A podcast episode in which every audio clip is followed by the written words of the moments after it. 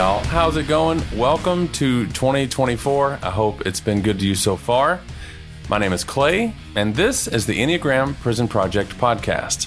In this episode, I sit down for a conversation with EPP guide Jan Shegda. This episode is going to be quite lengthy. It already is quite lengthy, I think. Actually, I don't know the words to say there to preface it, but I'll just say that I'm not going to say a lot here because we cover a whole lot in the next couple of hours. I really enjoyed sitting down with Jan. She's one of my favorite people to talk to I find her thoughts to be interesting and she asks all the fun questions as well. So it really makes for a fun conversation. I hope you like it. I certainly did.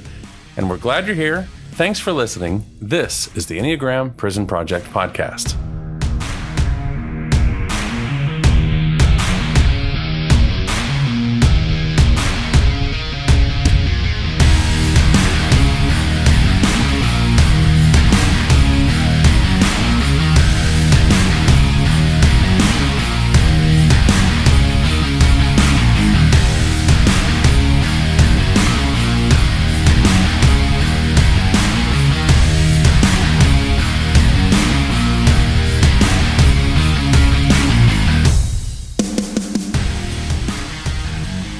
I'm Jan Shegda. I'm a lover and a fighter, and I'm here doing a podcast for EPP.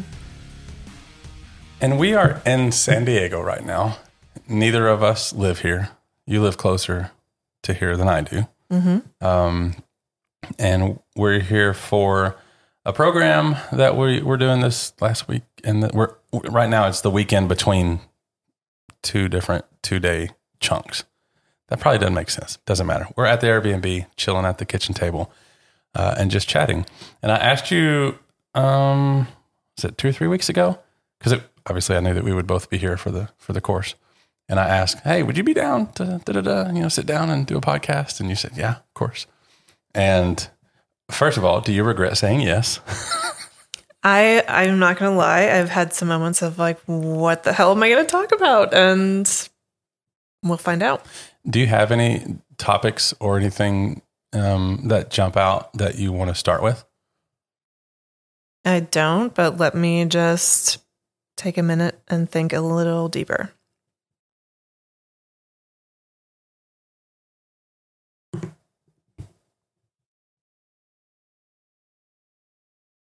I don't. I'm I'm almost glad because I get to say that this is a process I've seen you do. And so I can talk about what you just did, where you say, let me pause and just think and consider. And I've seen you do this in a lot of different venues. I've seen you do it on Zoom in a circle meeting or whatever. I've seen you do it in classes. Uh, I've seen you do it in class, in prison, like as recently as Thursday. Um, and I saw you do it just now. And I, and I, I appreciate the pause and the, whatever that process is that happens where you go just hang on a second. And then the hang happens and then oftentimes something comes up and then in this case nothing. So i get to put that in. Um, where a where did you learn that? How long has that been a part of your life? And what exactly happens when you take that pause and a moment of silence to to con- to consider options and then choose if any show up I think I noticed it first from Vibha Goslin, one of our faculty members, who I noticed in meetings, Vibha will say something which almost always is very deep, impactful, and gets just to the heart of whatever we're talking about. And I will think that she's finished. And so I'll jump into, if I'm facilitating, to say something or to reflect back. And as soon as I open my mouth, she'll say something else that was an additional like crystallization of what she was sharing before. But she just did this three or five second pause. And I thought about that and I was like, oh, it's like part of her process to do that. And maybe I could do it too.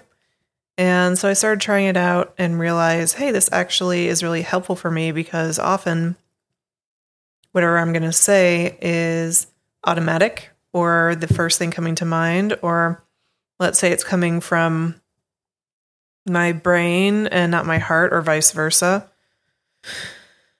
Um, actually, I don't want, I wouldn't want to say that. I don't want to shit on the brain. It's not the brain's fault. Just because it's the first thing doesn't mean it's the brain. but more more to say like the autonom- the autonomic response, automatic response.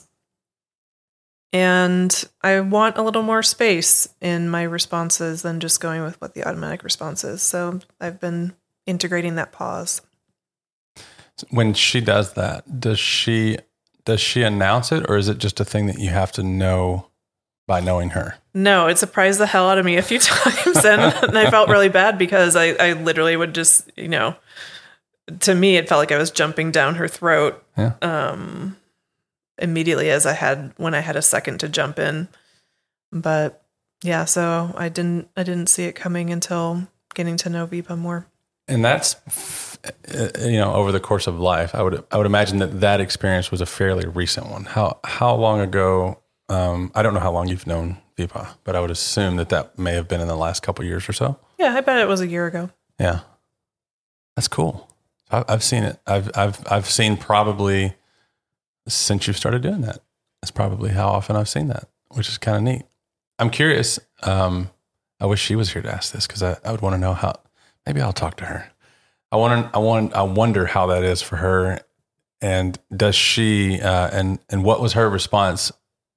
Did she just sit back um, and wait for another spot, or did she just talk over whoever interrupted her, or like what was her? I want to know her part of the story. I guess is what I'm asking. Mm, I do too. Yeah. I do too. You should definitely do that. But I can say, from my point of view, she just said what she had to say, regardless of whether someone was full on into their next sentence or. And I really actually appreciate that, in particular from from a nine, knowing that that's not uh, natural, or it's my assumption that it's not natural. What I know about Type 9, and actually one of my favorite examples of a Type 9 uh, story with her being in, on the train and someone stepping on her toe and just wait. She didn't respond. She just wait. So what I know about her from that, it sounds interesting to to know that she would just kind of keep talking. Mm-hmm. It. I get the sense that in those moments, she is serving a higher purpose and knows that there's something that needs to flow through her, and so nothing else matters. That's the impression I get, and I respect that.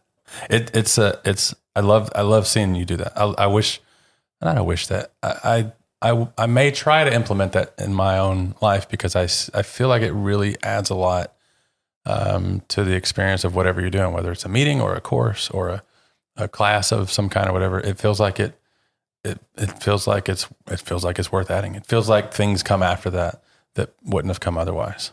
So. Absolutely, every time, and even if like just before, if it's the same answer, it comes from a different place. And what I've realized is, it really gives me that moment of space to tap into other parts of myself that maybe wouldn't ordinarily be heard in response to that question or whatever I'm talking about. And it gives me a moment to tap into my spiritual guidance.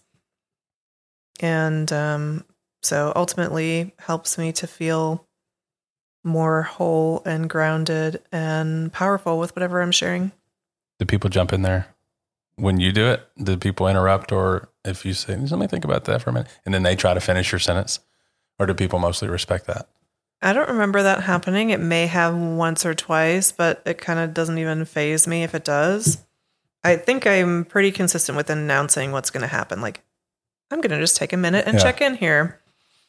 And I say that, I think, because it means like, leave me the fuck alone Yeah, and give me five seconds. And people usually, usually get the idea. Um, it's pretty clear. Like, there's, there's not a whole lot of of at least for me. Uh, should I say something now? Like, it's I like the I like the announcement. It's cool, and and also it it uh it has a bit of a oh what's the word? I don't have a fancy enough vocabulary. I need to work on that. It like I'm on the edge of my seat a little bit. Like, ooh, what's this? What's happening? Um, can we talk about why we're in San Diego? Sure. Is that so? I don't know your podcast cues. Is that Jan? Talk about why we're in San Diego. No, I just literally want to know if it's okay to talk about why we're here. And if you said no, I would go, well, what you want to talk about? Your Zoom, your favorite color. I, we can talk about literally anything. No, there's no cues. There's no tr- there's no sneaky like lead-ins or anything like that. I'm literally asking permission to talk about what we're doing in San Diego. Yeah, and I don't think you, I mean you can just go for it. No Cool. permission needed. Um, so we're here for another course at a local prison um, that sometimes I name, sometimes I don't. The more vague I am about which prison it is, the more I can say about the class, I think. And um, I don't know. It's okay if we say where we are, but there's not a whole lot, a lot of prisons around San Diego. Uh, we're here for a compressed schedule, four days uh, Thursday, Friday, Monday, Tuesday. Um, and I don't know if you said this or included this as part of your introduction, but what um, what do you do for EPP, or what do you do that is related to why we're here? I should say. I am guiding in the course with Laura Hooper, our program manager, um, who's also a guide. And it's the two of us, and Clay's here as the ambassador. And we also had Troy Phillips here for the first two days, who is an ambassador also, but it was his first time actually in a course um, doing the ambassador things as part of a course. So it's been it's been really cool to have a bigger team than usual and um, and it's been just awesome to to guide specifically with Laura, but with everybody. I've been looking forward to it for a long time. And it's not your first time at this prison either, right? My first time at this prison was in 2019 for my apprenticeship after guide training program four. That was a long time ago. It was We're on nine now, maybe something like that. next year will be nine. Yeah, and that was the world before COVID, which seems like a totally different universe. Yeah. So you did you did your apprenticeship here, and then you did another class last year, was it? That was a much different experience. hmm Yep. How was it different for you? I think, um, well, first of all, two, I'm used to doing now after having been here half a dozen times this year. We do a lot of our classes in, I don't even know if I can say the building, but basically it's it's a building designed for classes. And when we were here for the the three cohort week, um, two of our classes were in the rooms, like the physical makeup of the rooms was was not ideal. They had these tables in the middle of the room that were anchored, these metal tables that are anchored down. So it was really hard to have like a circle around the room and the like literally just the physical makeup of the room was less fun to me. Um, and also, uh, we had three cohorts going at once. So the bio response process was insane. We had, well, maybe not insane, but it was bonkers. And it was just, it was everything that we do times three. And it felt very, um, it felt like a lot was getting done. And still great things happened. So I, it, it was cool. And, you know, at that Airbnb, there was like eight or nine of us or whatever. We had like uh, the front house and the back house and apartments, and there was a lot of people staying there, which was pretty cool. Um, but also very that was that was a one of a kind experience, I guess. Um, and I think this year the way that we've started doing it that that differs from that is it's it's it's been a smaller size class in a smaller room uh, with fewer people and also instead of doing like that was four days in a week. It was it was four straight, you know, eight hour days or six hour days or whatever it was. And then we started on Monday, graduated on Friday, and and actually one of those classes started on Monday, graduated Thursday, uh, because someone had to wasn't able to stay the whole week. So the way we do it now is a, is a lot more spread out, and even the course that we're doing right now, um, it it was supposed to originally it was supposed to be Thursday, Friday, of of a week and then skip a week and then Thursday, Friday of another week. So they're even though technically by the hour they're same they're the same in terms of like length or size or whatever you want to say. But having that space is a big deal. Or even like this weekend, we had have Thursday, Friday, and then we have a whole weekend off, and then we go back for Monday, Tuesday. So it, it that there's something about the space in between that I think really adds to um, being able to soak in everything that's happened, and not just for the participants, but you know, like us being able to just chill out. Like it's neat to just hang out and do puzzles, or you know, order Chipotle or whatever, whatever. Just hang out and sit and chat. I think that adds to the ability for the class to be a good good class. So I like it a lot more that way, and I will say yes to the four straight days every time. If the if it's if it, if the options are that or nothing, I'll pick that over nothing every time. And then I also enjoy this much more, spreading it out a little bit, have a little bit of space. It is nice to have a little chill. Yeah. So we're here. You mentioned Laura. Uh, Troy was here for the first couple days, and then the next two days were kind of makeup. So some of the plans got altered a little bit. Um, what is it about guiding? Um, I don't know. Just, it's a simple question, but maybe not a simple answer. Why do you do it? What do you What are you in it for? Hmm.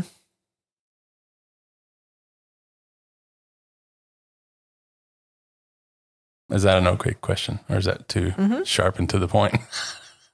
No, I'm just wanting to give the most accurate answer there is, which is complicated because as a social instinct person, there are many, many reasons. Um, one is, of course, for I want the participants to have the experience of going through a course, and the more guides we have, the more participants we can have. For myself, I want to be a guide because it's it changes me. It's not just the participants that are growing. I'm growing all the time. Um, in the first day of our course this week, I was facilitating a, a piece in our module two about trauma, and had some of my own trauma come up and had to work with it. Had to worked with it real time in front of the class in a way that was very uncomfortable, but um, I heard later from some of the people that was really powerful and really drove it home in a different way than it would have. And of course, I, I would never choose to, you know, relive a traumatic experience in front of a bunch of strangers and kind of model how hard it is to work through that or find a sense of peace or regulation in your body but guiding gives me the opportunity to do things like that. And then there's other things like EPP is an organization I really believe in, and so I want to support the mission. And then part of my work with EPP is working with others who are along the who are along the guide path. And so to be able to do that effectively, it helps to know about it from all angles. So there's more reasons than that, but that's the first few. I, I so the experience that you're talking about the the the what was said after what was I might be paraphrasing. I wish I could quote it verbatim because it was really good.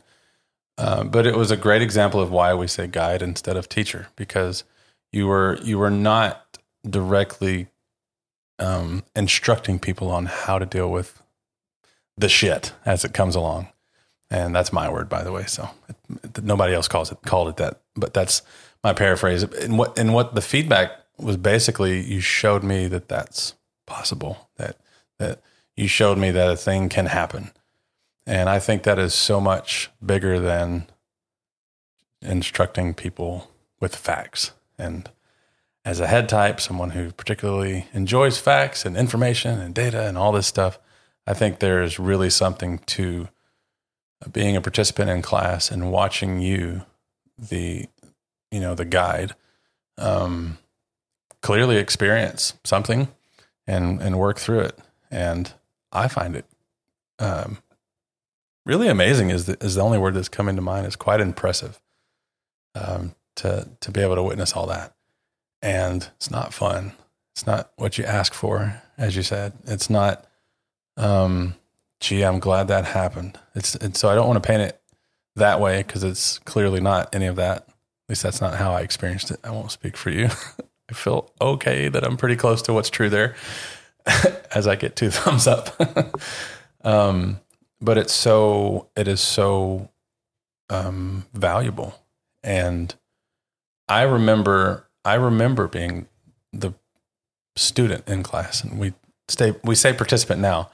And that was long enough ago. I'll say student because I feel like I was a student in class and watching, um, just watching that experience of like, this is a thing that can happen. I can add this to my life. And how how the participants in class translate that and implement it in their own life, who knows? We'll find out as time goes on. But I find that quite commendable that in a place where you could literally say pass or I don't want to go there or we don't have time for that or any other thing that might still be true, um, you chose to go with it. And it's a big deal.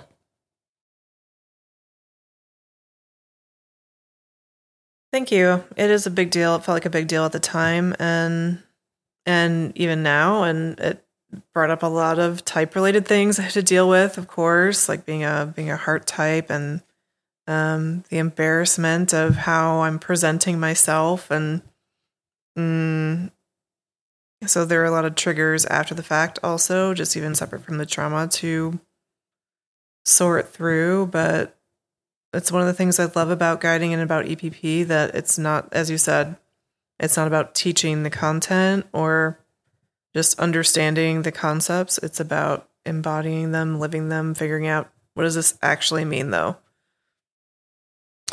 how you mentioned type. I don't remember if you said earlier. I feel like you might not have, but I could have missed it too.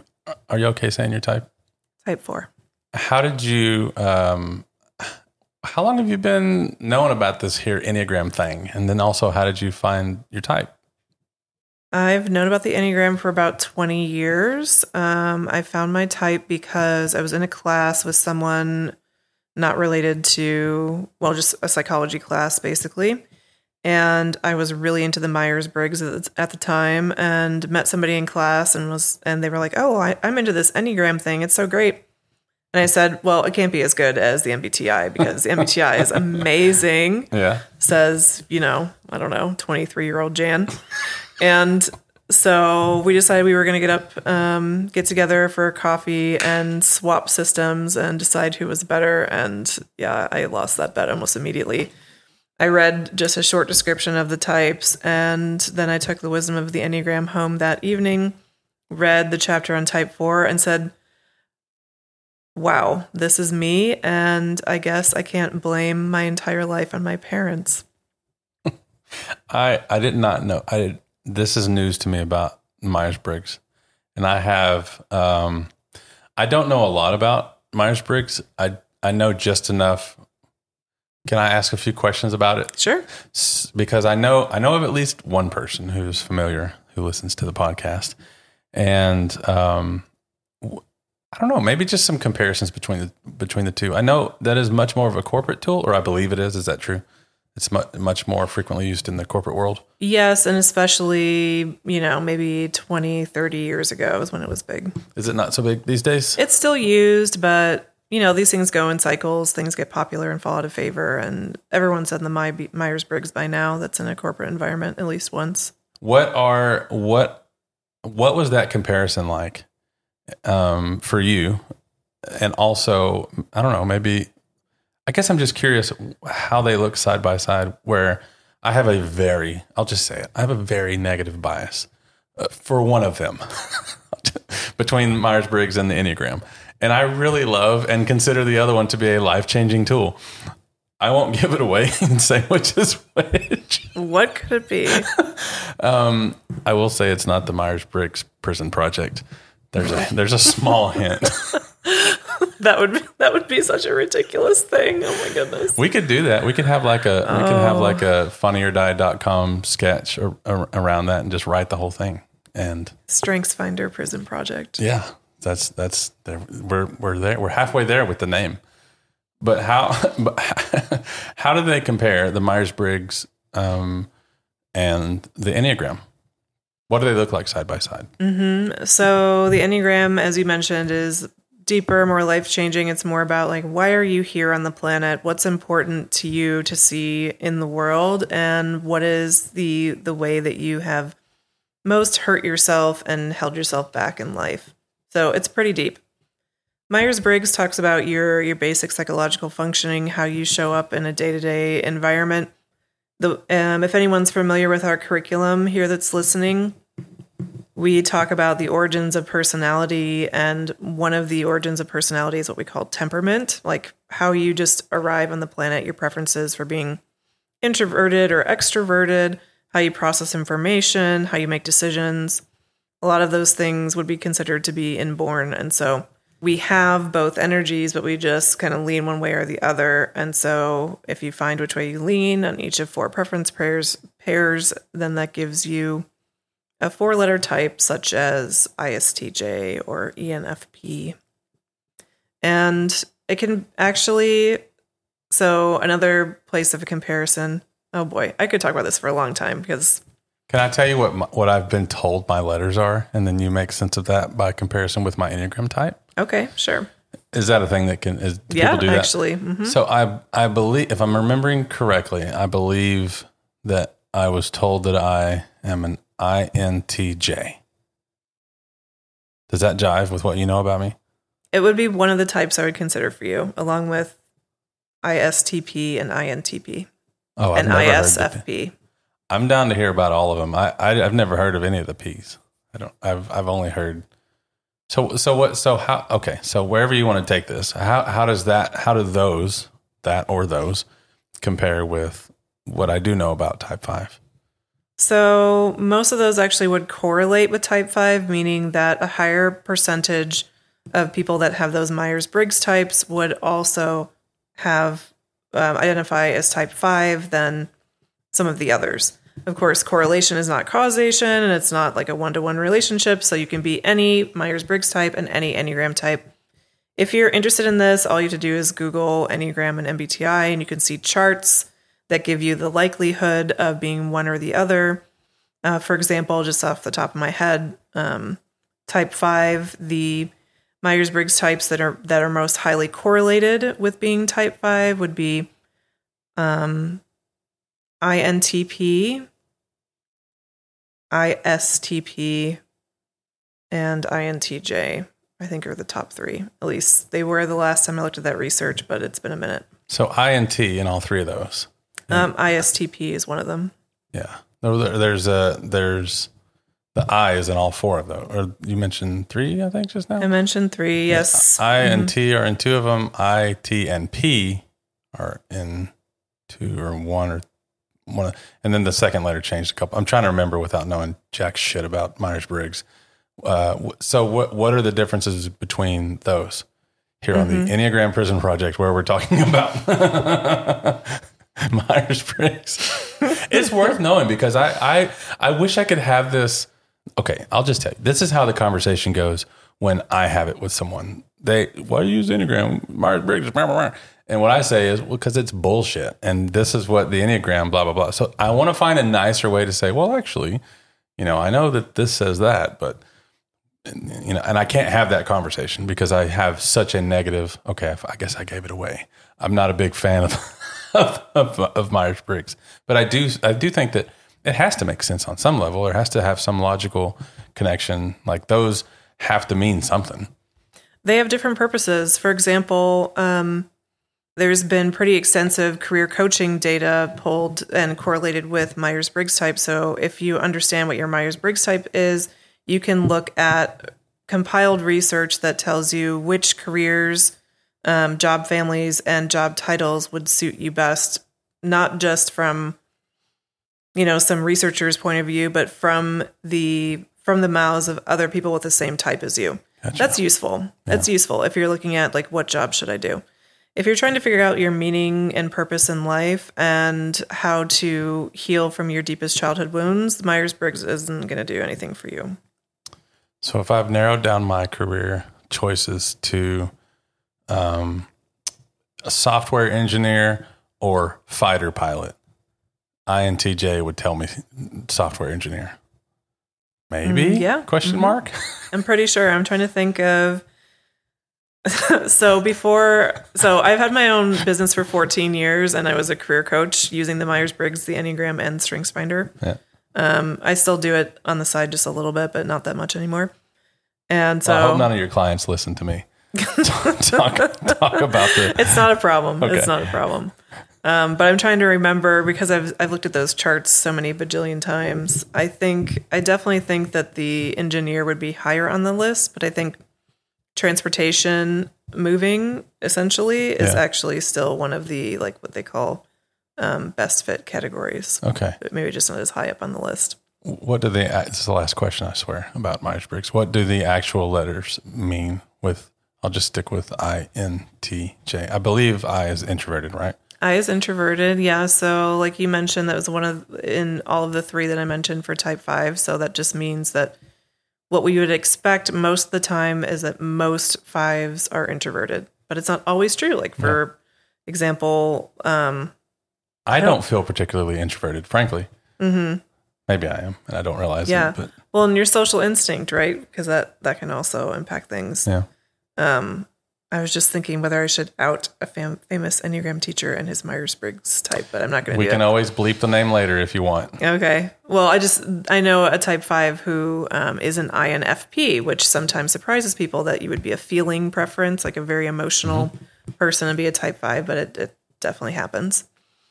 Um, but the other ones that correlate most strongly would be thinking preference instead of feeling. So it's F or T. Okay. thinking preference. So basically, introverted and thinking preference are the ones that you would almost Gotcha. certainly expect to find with type 5.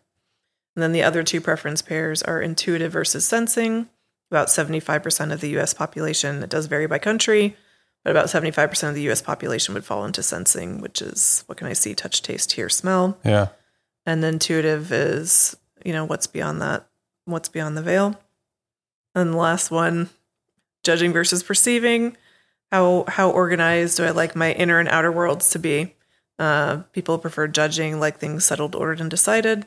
People that prefer perceiving want more flexibility and possibility um, because they're inherently more creative. I probably would say that a little bit differently, but hopefully you get what I mean. Yeah. But they are. They're they're more creative because they're looking for possibilities and how to combine and alchemize and uh, change things. And judges are looking to order things.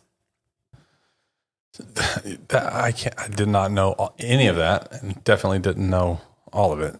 I, that's so much. It sounds so. Um, it actually sounds quite hopeful if you have nothing. If you have nothing, if you have no tools or anything to consider, that actually sounds quite useful. Maybe even. I don't know. Maybe not. Um, I said I wasn't going to ask any more questions about it, so I'm going to go by. I'm going to follow that and Well, skip along. By the way, say- could you, can you bend the mic down like just a little bit to where Sure. it's should just there Like we go. that? Yep, perfect. I mean, to go along with what you're saying, I used to I used to say that the MBTI was the enneagram, the gateway drug to the enneagram. So and and I'll and I'll say I can say now that when I learned the enneagram, uh, I was in prison, and Susan we called her the enneagram lady back then. There was no such thing as EPP. Um, they after a couple years they canceled the enneagram and brought in Myers Briggs, and it was an entrepreneurship program. It made sense why they would do that back then. You know, this was 2012, 20 yeah, 20 early 2012, I believe. Um, and I like that thinking of it as the gateway drug to the enneagram because I'm a fa- I'm in, I'm a fan of any anybody finding their way to the enneagram, um, no matter how that might be. Um, so I want to go back a little bit before you mentioned 23 year old 23 year old Jan earlier. So like even a few years before that, I I know a little bit, but also I'm hearing a lot that you had quite an interest in mm, I don't know if it's like human behavior or what category this all might fall under, but you clearly have an interest in hu- human the human experience. And I so, so I'm curious where that came from and and where it's what I want to know all about that. I think I've always been interested in why some people really thrive in life and why others have failure to thrive. And I wasn't satisfied with the answers that are just about, like, you know, the family you come from or how much money you have or the opportunities you were given. Uh, and I wanted to understand more how people grow. And so that led me to study psychology and sociology. Um, I went down that pathway for a bit and actually quite a few different avenues before I ended up. Uh, well, I won't skip that far ahead. Um, let's see. What else should I say about that? I think, like a lot of people helpers or people that want to study psychology or similar fields, I also was drawn to it because I wanted to understand myself. I didn't, probably like many fours, maybe every four on the planet, I don't know. um, I didn't see examples of people that I wanted to become when I was growing up. And so it's like I didn't see someone to look up to who could help me know how to be me. But I was very clear that a lot of the guidance I was receiving was taking me the wrong direction. So I was looking everywhere I could to figure out how do I do justice to this part of me that wants to blossom and bloom and grow that no one else can even tell me what it is, much less how to let it do that. What is it a frustrating thing to to to want or I guess as you said it, you don't see anybody and how I hear that is you didn't see anyone that you wanted to model your own life after. Or, you know, I want to grow up to be dot dot dot. Um, is it a I can see that for me being a very like cerebral um like observation or even just a full experience in my mind of being like, well, I don't see it. And then that's kind of where I end with it. And I I wonder, I suspect that's not that's not how it was for you. I guess I'm wondering is it what do you make of that at, at a young age of going, I don't have this thing that people have. A lot of people have role models. I don't have one. And I know I'm filling in the blanks, things you didn't necessarily say, but that's how that's how I hear that is, you know, so many kids talk about when I grow up, you know, and that's not um, that didn't happen for you. So is it a is it a is it a like a like a mechanical? I'm doing this. I'm finding this, or is it? Or what's the motion? Is there an emotional part of that or aspect of that? I would say it was deeply emotional and very tied to the heart types, the heart center of the Enneagram. Um, there's no heart type in my family, and I think just that language is pretty foreign. So, um, and also just the subculture I grew up in was not very heart forward, I would say. So it's actually, you know, a struggle even today to be able to use use heart-centered words and ways of being for things that are heart-centered for me. It's like I'm so mm, trained or what would the word be? Acculturated? Is that is that a word? Yeah, I, trained um, feels like it works pretty well. Yeah, brainwashed. Yeah, yeah, exactly. To um yeah, to not to not show up that way. And and with other heart types, you know, other twos, threes and fours, it's so important to have have a sense of self that's mirrored back to you that you can be proud of or that you think fits you.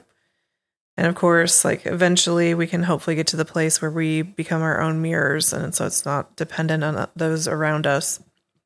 But I was really looking for that when I was young, and all I knew was that I didn't have it and I had to find it somewhere. Did you? Or have you? I've never considered that question. so I guess I will now. Um, let's see. What's coming to mind is a line from the Sleeping at Last song four, which is something we play in custody. And there's a line at the end of that song that says, Maybe we already are all that we're trying to become. And I think that's where I found it. You want to listen to it? Do you want to see me cry on the podcast? Sure. Uh, well, the good it. news is nobody else will see. We don't have to. I, I, I like the song. Yeah. Um, Sleeping at Last. I actually have a playlist on my Spotify just play the whole song here.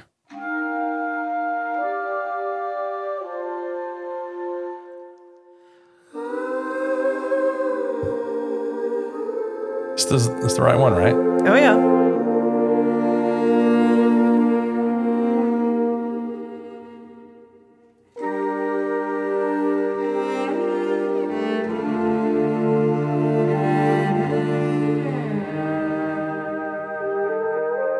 If it's too much, just tell me and we can pause it.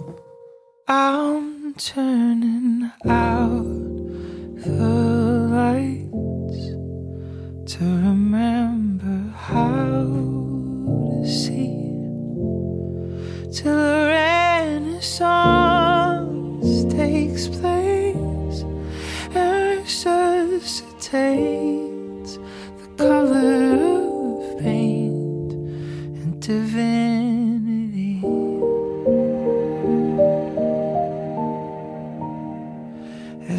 God hid the building blocks of every beautiful thing in this game of hide and seek. I can't help but think that ordinary has swallowed.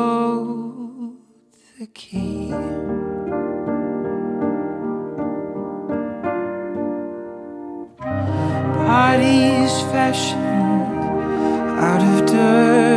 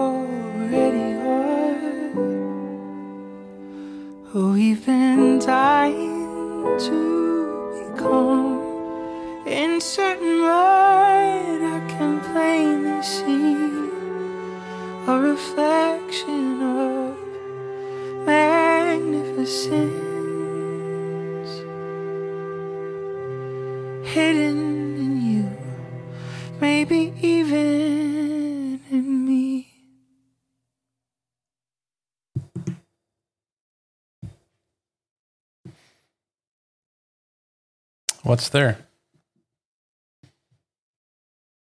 Um, at least six different trails I could go down. Well- Um, We can borrow from Type 7 and go down all of them okay.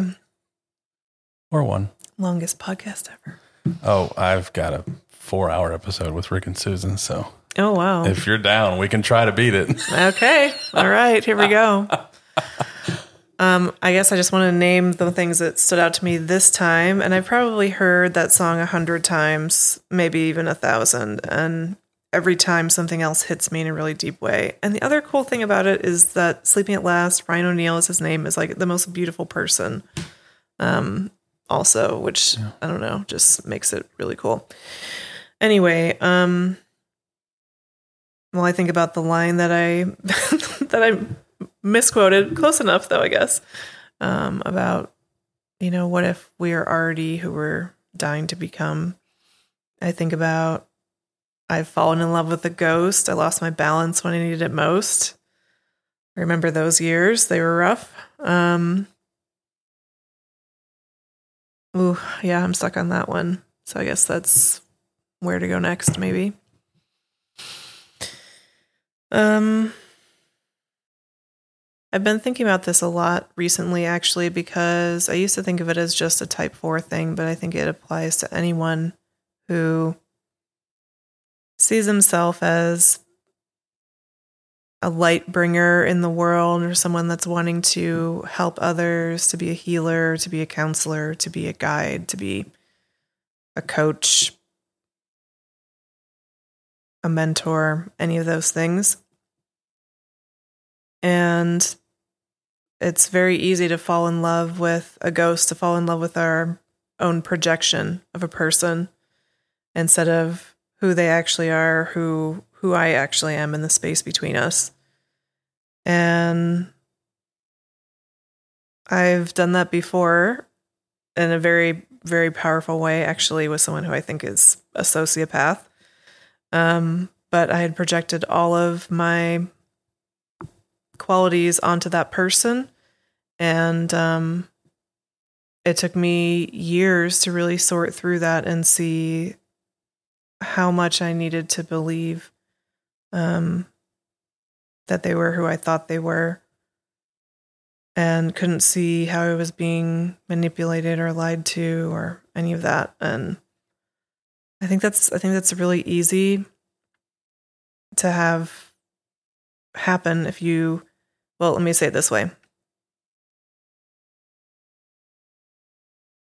I think every person has an experience where they meet someone really dark.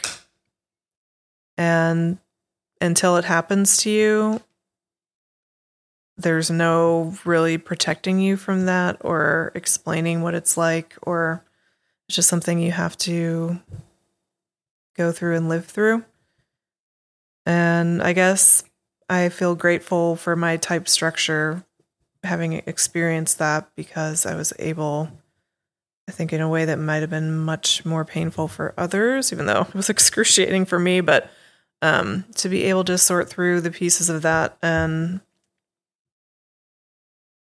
leave it behind. When you say dark, can I ask for more detail? And I'll include here that the magic word is pass. yeah. If you so desire. We, we might we might want to pass on this whole section. I don't know, but um, I think anyone who's been in an emotionally abusive situation can resonate with how confusing and mumbled the the thoughts and feelings and memories can even be looking back.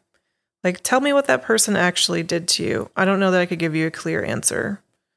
And but I I do know what the, what the result was for me, which was a heart space completely drained, a shattered sense of self, um, a broken heart in a way I'd never experienced before in my life, and I've got some experience with that. um, mm, what else would I say?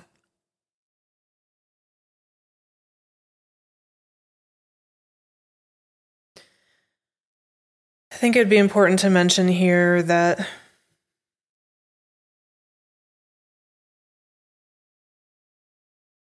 that a person that's dark is i think generally that way because they don't know how to generate any light from within themselves and that's that's part of the human condition. It's actually part of what we teach how to learn to accept and heal yourself. And if you can't do that if you have a lot of trauma layered on top of that all you can do is suck in any of the light from around you and you may not be intentionally abusive. You may, in fact, be very well meaning. You may have a great reputation or even be seen as a really positive person in some circles. Yeah. Um, but that doesn't change that you're, you know, a black hole that's just feeding on everything around you. So when I say dark, I mean a person in that state. Yeah. And I really uh, don't have as much judgment for that as it may sound. I think it could happen to anyone with the right circumstance. I don't. I don't hear judgment. Frankly, I. I think I can see where maybe someone can s- describe that in a way that's easy to hear judgment, but I don't. I don't right now. Um, I I do. I have another. I have a. It's a much easier question, so it's okay. Uh, but I um I actually want to just to make sure. Are we okay here, or, or do we need to? I mean, we're here. Yeah. Okay, cool. I, I chose to go here. And it doesn't have to be an easy question. I, I can always edit it out. I'm not aiming for easy. It just so happens that what I'm curious, I think, is at least easier. Um, the, the I'm wondering about the way out, or what that process was, or what your experience was, and and moving forward, especially with you.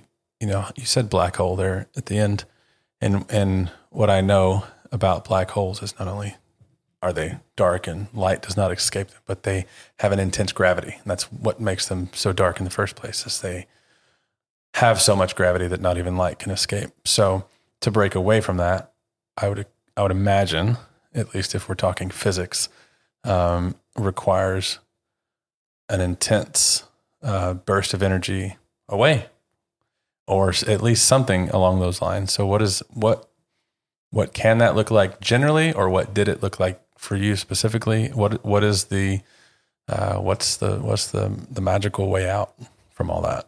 I'm so happy you brought physics into it. um, the magic way out. I think it's probably a similar story for everyone.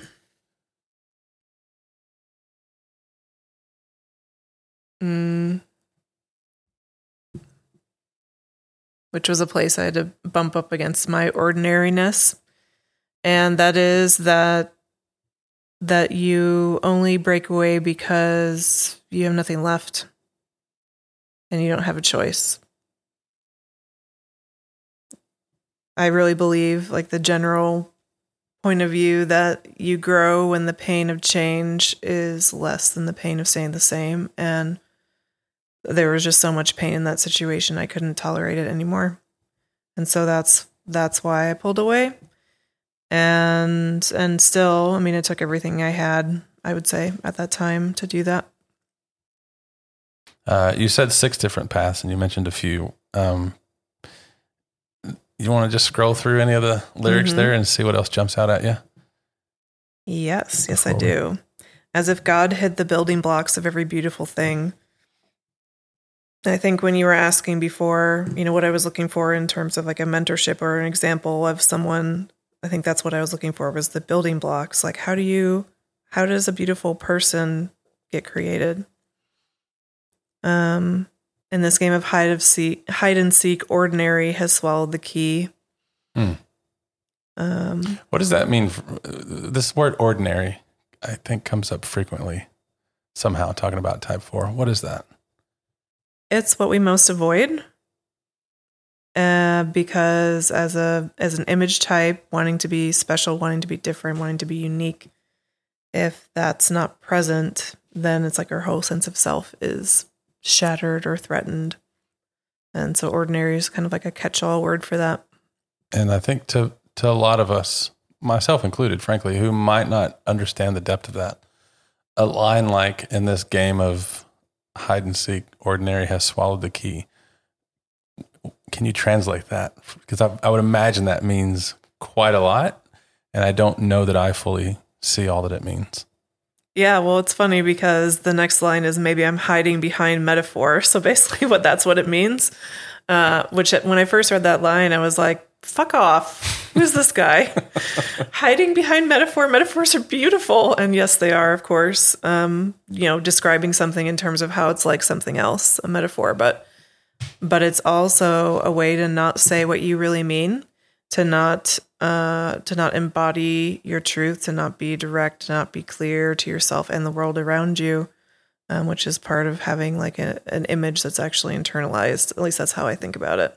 And he's a type nine, by the way. So it's not like he's writing from as a type four. He just does such a kick ass job with those songs. Um, fun fact he has a podcast episode dedicated to each of those songs. Highly recommend it. I'll just, I'll link it in the description.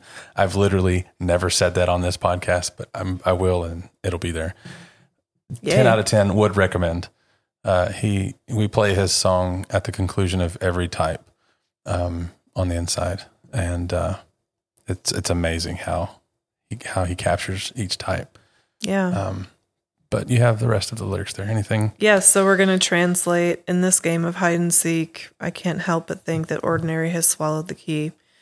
So hide and in the game of hide and seek, the way I understand that is trying to, um, all right, well, two interpretations. One, fours have a reputation for kind of running and hiding and then popping back out, and uh, kind of like a push pull relationship dynamic. So it could be that. It could also be like trying to find the authentic self. Who am I really? And in both of those, if ordinary has swallowed the key, it's saying that the key to getting off that merry-go-round, there's a metaphor. Damn it, I can't stop. Just go with it. um, to get off that merry-go-round or to stop the madness. Um, in order to to really change and have that have that improve, you have to be willing to see yourself as just like everyone else and not special. Um, or at least, well, that's not exactly true. It's not about rejecting your idealized self either. It's about seeing how they can coexist. How can I be ordinary, extraordinary? Gotcha. So you integrate them. Yeah. Oh, that sounds so easy. Yeah. I mean, snap your fingers. Yep. That's why the Myers Briggs can be more accessible. Are there any other uh, lyrics there that jump out? Let's see. You really enjoy sarcasm, by the way. I've noticed. I have do. kind of known already, but this this week I've I've seen it a lot more. For the record, I approve. I'm a big fan of the old sarcasm. And so is everyone else. Perfect. um, the next one that's standing out to me is one day I'll wear it all on my sleeve, the insignificant with the sacred unique. And I really see that as goals. I don't know, for my life anyway, to wear everything on my sleeve, the things that I think are really unique and powerful and beautiful about me. And the stuff that I think is cheesy and basic and ordinary, like loving Christmas decoration. I probably shouldn't name all these things, but I have a Go list. for it. I have No, a list. Some people need to hear it.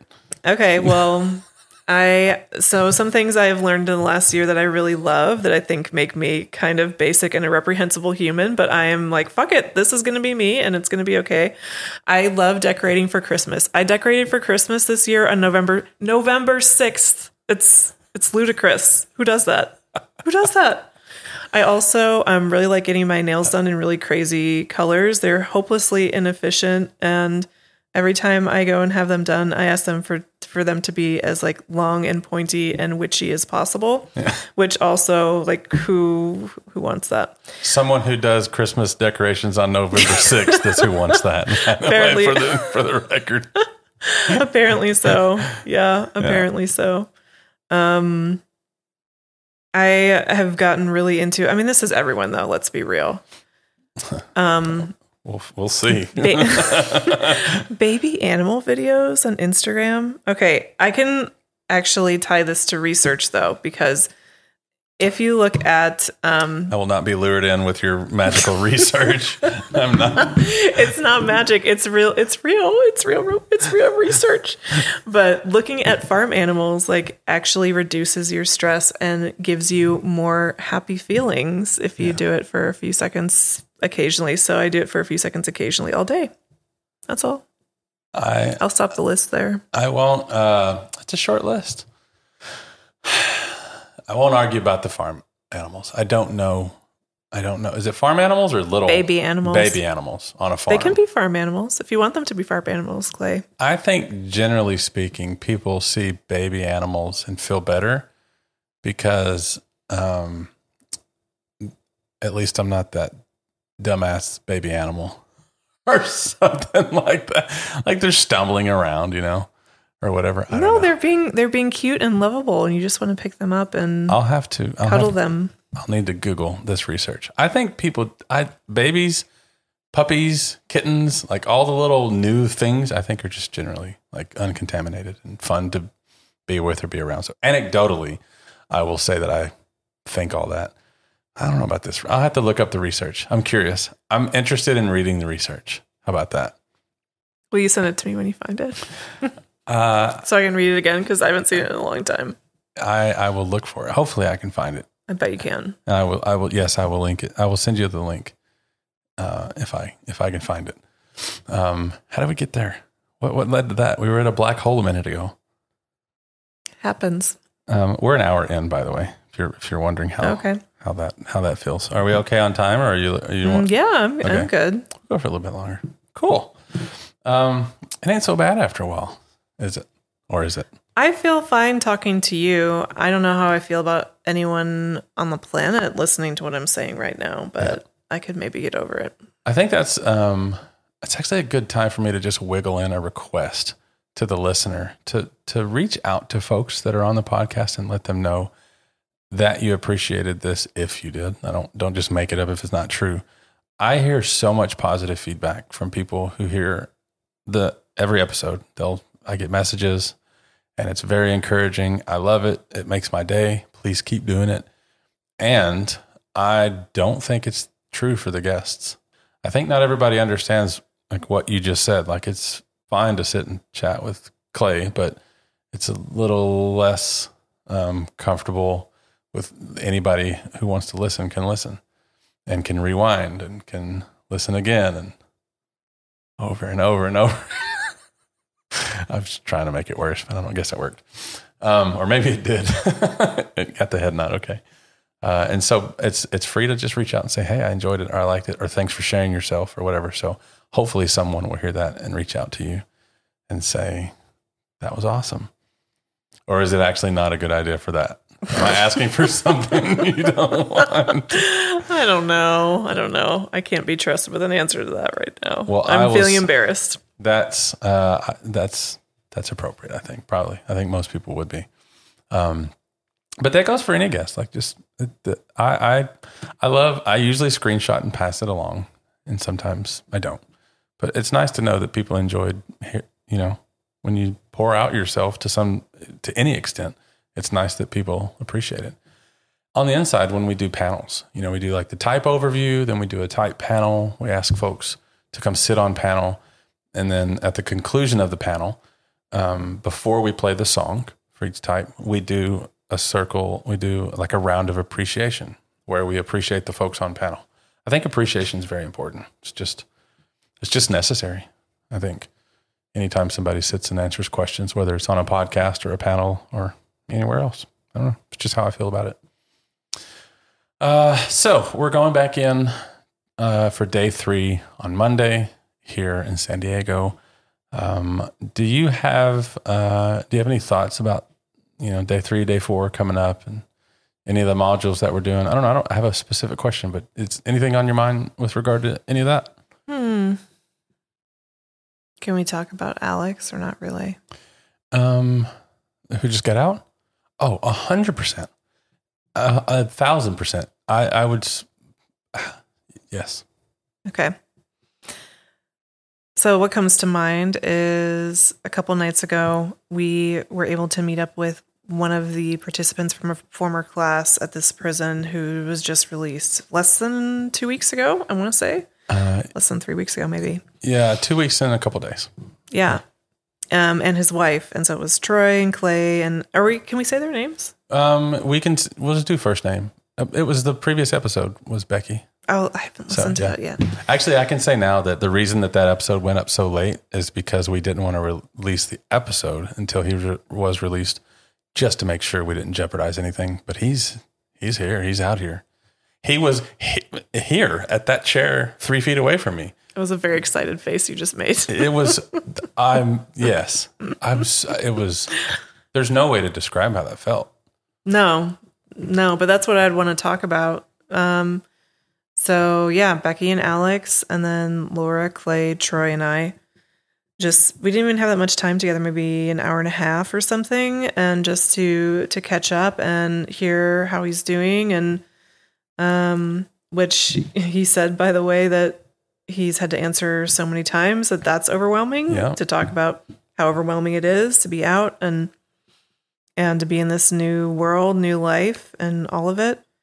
And there was just so much, so much love in the room first of all, like between Becky and Alex, and then uh, between between them and all of us, and just celebrating this new life beginning.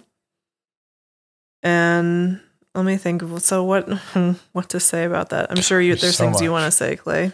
Yeah, I mean, there's just something about meeting someone in prison, and and you you have so much hope for them, and you know that they uh, deserve is such a heavy word, but I, I will say it because I believe it in this case. They deserve a chance to be out here in the wild with the rest of us. I don't think that he um, belonged in prison anymore. I think that he was no longer being served by the justice system in that ridiculous phrase. I'll say it because that's what they say. And in that case, I think that he was he belongs out here. He, he this is where he needs to be. And I'm so happy that he was found suitable and was released. And I I think um, it's an opportunity for so many things. It's an opportunity for him. Um, it's an opportunity for us. You know, it's it's it's it's just opportunities in every direction, and it's and it's just very um, exciting. It's I love seeing someone in street clothes after I've seen him in blues for.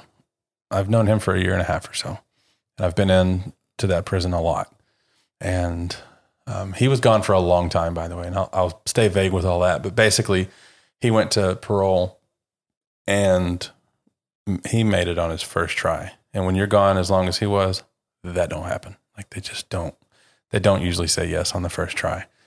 And I remember very clearly thinking, I'm not getting my hopes up. I'm already sad because clearly they're going to say no. And so that they said yes means that that is just meant to be. And whatever, how, whatever that means to you, it's just meant to be. And he's out here. And we sat at this table and ate Chipotle. And that is what life should be like. And I think, um, I think that I will never like forget crimes that were committed. I will not justify crimes that, you know, victims. I, I won't. I won't say that the victims didn't matter. I, I will never, ever, ever say or even hint any of that. What I will say is, um, I I think that that is a man who needs to be free instead of incarcerated, and to be a part, my little tiny, you know, sliver of you know part of that process uh, is so enjoyable. And to just sit here and look and see, like, dude, wearing street clothes, trying Chipotle for the first time, making jokes, you know, like the, I had a little miniature can of Coke and this, they've shrunk since you got, you know, locked up. Ha ha ha. This is how small they are here in the future, whatever. Like, that is what life should be like. And I want to see, I want to see what he can offer to the world. I, I'll say it this way he has a lot more to give to the world out here than he did inside prison. And I think it was right to let him go. And it's on him to prove that that was a good idea. And I, and I think that is just beautiful. And I, I will, I will stand by anyone, regardless of their past, if, if they can show that the future is where they, that this is what they, we deserve them, they deserve this too. It's just pure joy to think about. I love it. I'm pissed it took me two weeks to get out here and hug his neck. You know, got here as fast as I could. That's a beautiful moment. yeah. Yeah, hope. What was your experience? That was Friday night here at the house, the Airbnb, whatever you call it. Um, how did you experience that? You know how it feels when you're around someone that you see doing something so big and so difficult and so brave. And it's like, it's hard to know what to feel. Definitely hope, inspiration, respect. maybe even a little like insecurity gets in there maybe like wow what have i ever done that's hard? You know seeing someone step into a new world and a new life and have to just sort it out. Um yeah just inspiring i think. Before we had dinner that night, we we did something that I first experienced at the Olesic uh, dinner table. Um, we they sit around and they before you know all the food's on the table. They hold hands. Everybody says something that they're they're grateful for. They squeeze the hand next to them. You go around the whole table. Uh, everybody says something that they're grateful for. Grateful for, and that was one of the highlights of my year. Being able to to sit at the table Friday with uh, all the names that you gave earlier, and just and just say a quick word about what we're grateful for. And it just it's my it's there's it's just cool. That's cool as shit. I love that. I I want to I want to have that experience with so many people that I think just belong out here. Um, I hope I'm around for a lot more of those. That was cool. Also, something that you said it reminded me that this is probably worth mentioning that when folks get out, it actually is overwhelming. So, how's it going? How you doing? What this and that and the other? All the small talk things that are no big deal for most people. They're the equivalent of how's the weather kind of stuff. Um, it is overwhelming. It's very, it can be very um, overwhelming to just to answer that question over and over and over, but to also know that people are wondering it all the time, and it's uh, it's a it's a reminder for me to be a little bit more. Don't ask so many damn questions. People who just got out, you know. Um, I I have a couple other questions that aren't related to that. Um, I, I'll save them for a little bit till we're done. Done. Anything else uh, on your mind that you'd like to talk about, or that we haven't covered?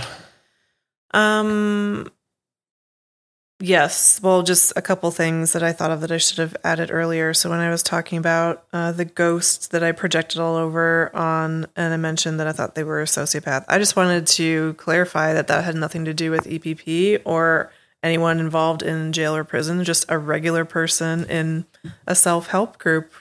Fun. Yeah. I, that's I didn't think EPP. We're all perfect in EPP. What do you mean? what? I just would I would hate for anyone to like hear the term Right. sociopath and and be like, "Oh, you have guides falling in love with people that are in prison or I don't know, whatever, yeah. whatever." Well, there it's going to be misunderstood a million different ways. So Yeah. I do appreciate appreciate the clarity. It's always nice to just for the sake of clarity. yeah. Anything else? Um, I mean, I We're not to limited on time, by the way. We can go for like as I usually point out, we have like 32 hours worth of space. Okay. So we are not we limited. could so we could do a few more of those hours. I'm Okay. fine with that. cool.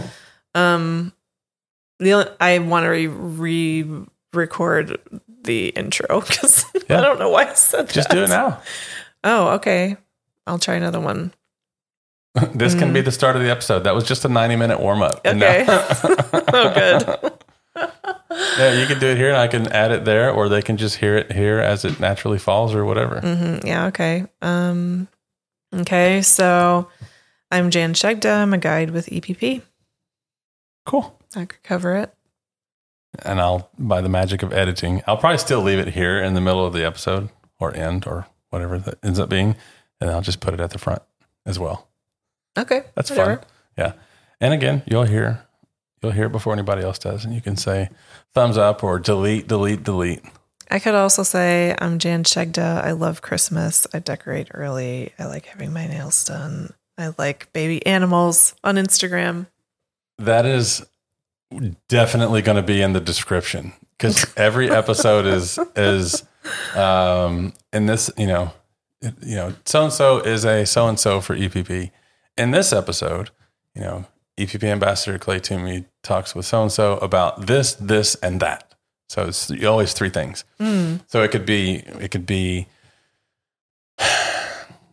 the first one would be uh, it's like one word, one word, and a phrase. So it could be like uh, baby animals, uh, Myers Briggs, and what's the other one? Trauma and emotional abuse. Trauma and emotional abuse. Why not? Uh, and then below that I'll be all the stuff to um, sleeping at last. And I am going to put that in the links, but Yeah, Yeah, that's, that's- good. um, the so yeah, we, I, I'll edit that however it sounds good. And maybe we'll leave this, maybe we won't. That will definitely go at the beginning. But then I think all this is fun. I think people would just enjoy, especially with the long form podcast. It's just fun to listen to. It's just fun to, some people listen to it over several days, like they drive to work, listen to 20, 30 minutes on the way home or on the way to work and a little bit more on the way home or while they, you know, go on their morning run. Or Laura might be walking her dog right now. Hi, hi, Laura. Hi, Laura. If that's what you're doing, Hi, Trax. uh, that, I, I really actually hope that's. I'm not going to say. I'm not going to say anything about that until this comes out, and I'm curious to hear when she hears that. yeah, Laura, you have to tell us exactly what you were doing when you heard that sentence. Yeah, or text us right now. That's the thing. Send us a screenshot of your podcast app right now. Okay, we got that out of the way.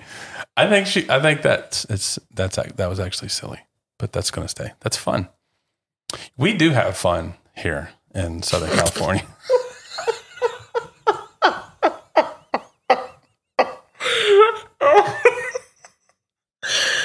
You look very serious and convinced of that.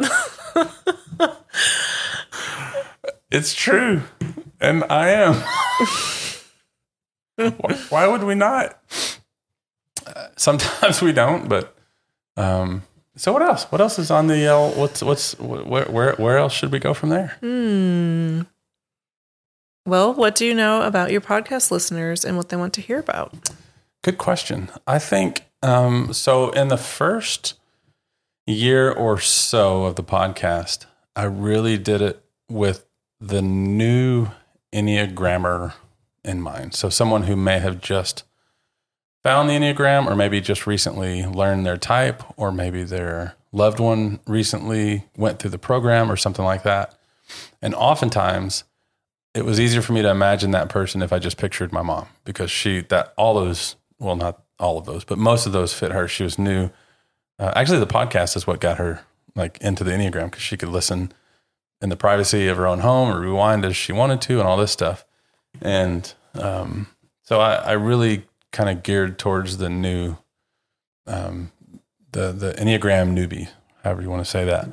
And I, I've pretty much kept that um, you know focus all along with some exceptions here and there like we talk when we talk about like guide training you know i think about talking to the new guides or the prospective guides or whatever you know whoever might be listening from that. Um, but i think generally speaking the audience uh, as a whole might um, it might be fun to hear about like earlier you were mentioning like the different centers and heart types and stuff like that. And i think I think a lot of people know the basics of the Enneagram and the centers and the words. Like we know 891 are belly types, 234 are heart types, 567 are head types. And we don't always know A, what exactly does that mean?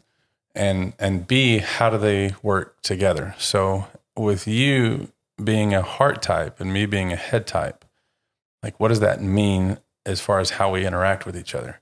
Um, clearly, you're very educated, informed, a lot of knowledge, um, and and it's easy for me to connect with that from the head center.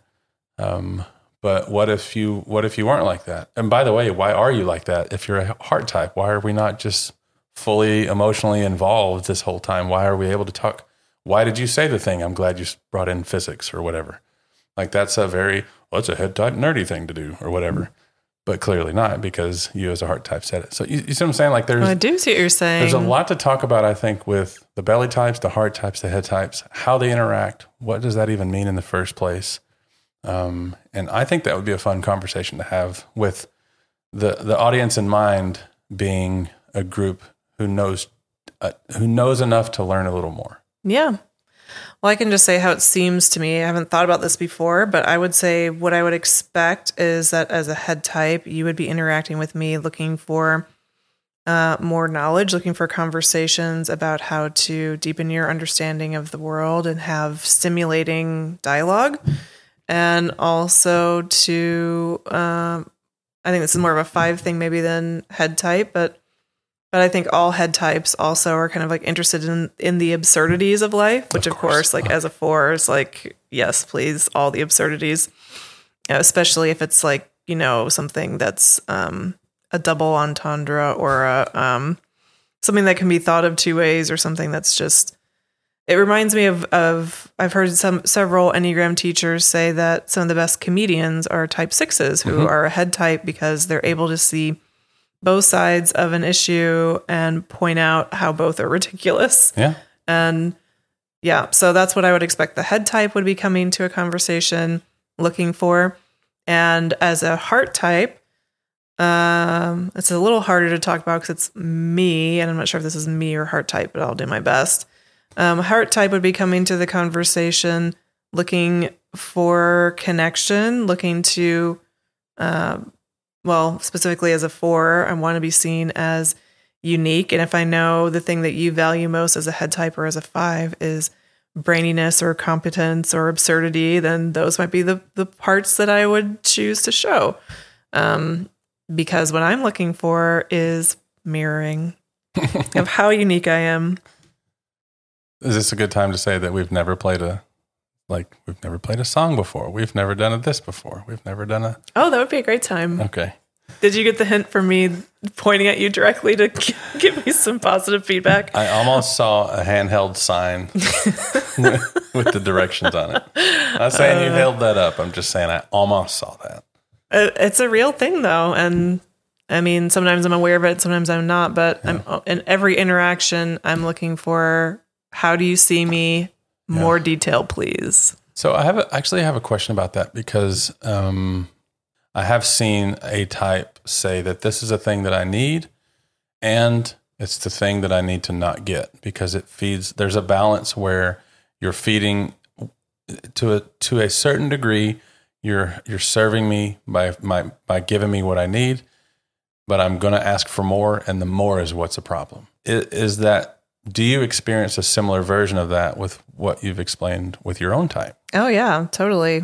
I mean, I definitely don't want what I'm after all the time, which is mm, a lot of a lot of just yeah, positive mirroring or I would maybe even use the word worship. I Yeah. mean, that's what I think in my mind that I want, but as soon as I get that I'm like, "Ugh, gross." And and it's because it's not authentic and it's not real connection and and really what I want is to be connected with me and that's an inside job. But I think of it the same way as like a, a head type, you know, head type wanting more more dialogue about cognitive subjects and more deep exploration uh, mentally. And I don't experience that head types that get that really get what they're after either. What do you think about that part of it? I think that um, so the, the the dialogue or the conversation itself, I enjoy infinitely or indefinitely. I'm no word scientist. I I love talking to people. I love hearing people talk. That part's fun. I think what my version of that is I want to be acknowledged for my ideas and I want my I want my value to be in my uh, thoughts or something, some kind of mental thing that I can bring to the table and be praised for. And there's a point where it's like, this feels good. Thank you for noticing. Yes, I'm a genius. I'm aware, all that stuff. Like, I feel that way. I never actually say that anything other than I wish I could capture the face that you just made so people would, would at least be able to agree with you that it was ridiculous what I said.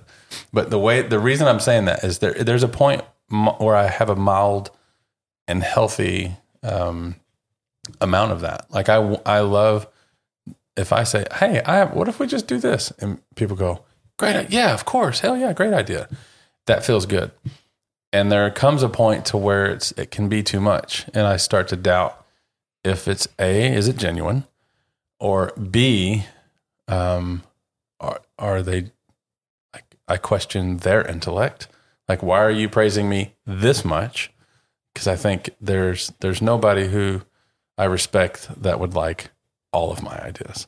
There's a there's a joke in there. What's his name? Woody Allen? No, not Woody Allen. Who said the thing about I wouldn't be a part of any club that would have me? Oh, I don't remember. So it's a version of that. It's a big, but with brain stuff, and so so it's actually a little different for me. And um, it there's a balance of everything probably, but I don't know.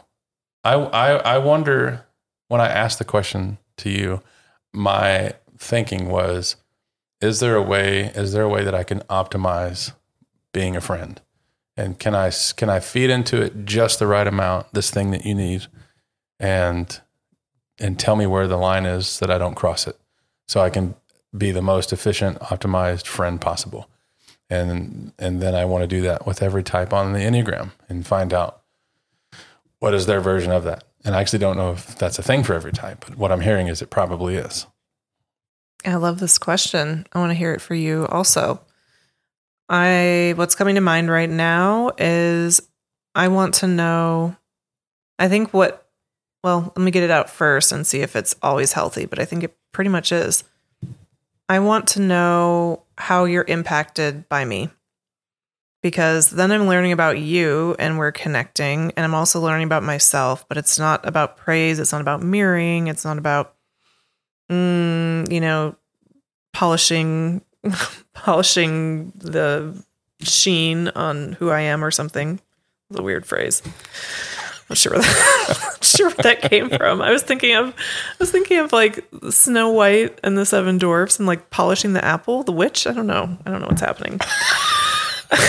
anyway, anyway, uh, yeah, I think I think the right amount would be, you know, both in positive and negative ways. Fours, we can be a lot in good ways and in negative ways, and and if I don't get a get clear feedback about that in either direction, I will fill it in myself with a variety of true or untrue assumptions. Will you do that out loud to where the the person can confirm or deny any of it, or will it all be internal and we'll all just be screwed in the end? Depends on the relationship. Okay. Yeah. And depends on the health of the four, I would say. And for me, it's still something I'm working on saying it faster, what I'm actually thinking. But I mean, I don't want to say it, and I believe that no one wants to hear it. Yeah. So it's uncomfortable, but it's necessary maintenance. I feel like I suffer from the opposite, where I do want to say it. How did you say it just now? I don't want to say it, and no one wants to hear it. Mm-hmm. I think I do want to say it, and they still don't want to hear it. like I Mm. think I say too much often. About what? Um, well, in that case, the the the thing, the thing. So if I'm not encouraged or supported or whatever, if I'm not, if the line isn't even approached, like if there's still a lot left that I haven't heard yet, I will say, and I joke, I do actually genuinely joke about a lot. Like just a minute ago, the genius thing. Like I say stuff like that frequently, and to to some extent because I think it's absurd and maybe funny or whatever. Uh, but that does show up in like my real life where people, you know, if I if I should have heard thank you five times and I only heard it once, I'll say it four times and I'll say it for you. And just so you know that you were supposed to say it, not always, especially considering the private conversation we had earlier before we hit record. But that's where my that's how I show up in the world where I think uh, I'm missing this much, so I'll just do it for myself, and then hold everyone, hold it against them for having not said it. I suppose. Oh, does that make sense? And that protects you from having to be vulnerable and trust in order enough to tell the person it really bothered me that you didn't say thank you five times. I think it just gives me a it's a fabricated way of meeting my own needs. And it's and it's false, so it doesn't actually work. But it it's an attempt. You know, the the simple example of needing to hear something five times and I only heard it once, so I say it four times. It it's an attempt at it's an attempt at getting something that I'm not getting. And because it's you know, what do they call that in the nutrition world, it's like fake calories or something like that. There's a word for it where it's basically like not actually doesn't hold. There's no nutrients there. It's just empty. And I wish I knew more about food nutrition or whatever to be smart there, but I don't. Um, but I, t- I don't even know enough to be smart. I don't even know enough to make an example about being smart. So I'm way, way, I'm way behind right now. Um, Screwed. yeah, it's uh, but yeah. So all all that to say that I think I just try to substitute the things that I'm missing, and that and it's and it's fake, so it doesn't actually work. Mm-hmm. It's just air. Mm-hmm. So it's not. Um, with the other example, it was a it was a three who wanted to be told they were great, but only so much. Like tone it down. At this point, this is where I don't need to hear it anymore. Mm-hmm. So acknowledge that I'm great, but not so much. Mm-hmm. And that's a very generalized, borderline. You know, maybe not even accurate paraphrase, but it's pretty close. And then for me, that's what that is. So I need. I, there's a certain point where it's good, and then like chill out. Okay. So if you were to say what you, how did you say it before? Like what you need from people? for me, like to, the way I look at it, going outward towards other people, the way I think of it is like how the question I'm wondering is how do I be the ideal friend to to them, or how, I think what I said was optimized or efficient, but I'm really thinking like how to be the best, not best by comparison, but just how can I be the the ideal whatever friend, partner, parent all of it. So Mhm. that that's the question that I'm looking I'm trying to answer for other people. And what about for you? What's the ideal friend to you? Um I think um so some level of I I need so I need friction first of all, like pushback. I don't I don't need to always be amazing. So I really don't trust people who think that. And um I just I I don't trust their being genuine. If I'm always great, then I don't either they don't know me or they're full of shit because that's just not true. So I, and I also don't want to always be a dumbass or always be, you know, loud or always be I don't want to always be anything. I just I want I need like the right balance of you're cool and hey, tone it down. And um I think that's I think that feels pretty safe. I think it feels that's a weird word. I don't know why I said safe. It feel it feels um I mean it's it's actually very it does make sense. I, it feels I can spend less energy wondering if we're truly uh, close or if we're truly friends or if the person really loves me. If I if I don't have to think and figure figure that out, that's great. I have more energy to think about other things. I don't want to think about who, who is real and who's not, or who I can trust and who I can't. I don't want to think about that. I just want to know it. So if there's a if there's not a an appropriate balance between you're awesome and you suck, you know, it's, that it's a problem. So you know someone's a real friend to you when they give you healthy feedback of all kinds. Yeah. I can actually tell you, I can use, I can give you an example. Uh, Dana Vitarello, uh, who's been on the podcast before, many people know who that is. She is someone who I, I really lean on if I have, so I had a, I had a experience recently and just a personal life experience where I, I really needed someone who I trusted for their, um, intellectual prowess. Like she's brilliant, I think. She's very smart. So I needed someone who I trusted how smart they are and how much they cared about me and how much they um how how likely they were to tell me you're full of shit, this is stupid or this is great. Like I, I wanted to I needed somebody who was smart, trustworthy and loved me. And it needed to be 100% on all the all three of those. This was a, a, a just a big moment in life for me big day. And and so i at the moment i realized i needed to talk to someone who filled all three of those i texted her and said hey do you have an hour today? And she said yes and we talked. And the reason that that is, it is such a, it's the reason it's so good to have someone like that for me is that I, I spend zero energy wondering, can I trust what she's saying? Is it, is it reliable information? You know, is she just trying, is she just trying to whatever? Like, I don't, I don't spend any, literally zero energy. Like I can just fully accept whatever she says with, with no filter or processing of my own. And in that moment, that's what I needed.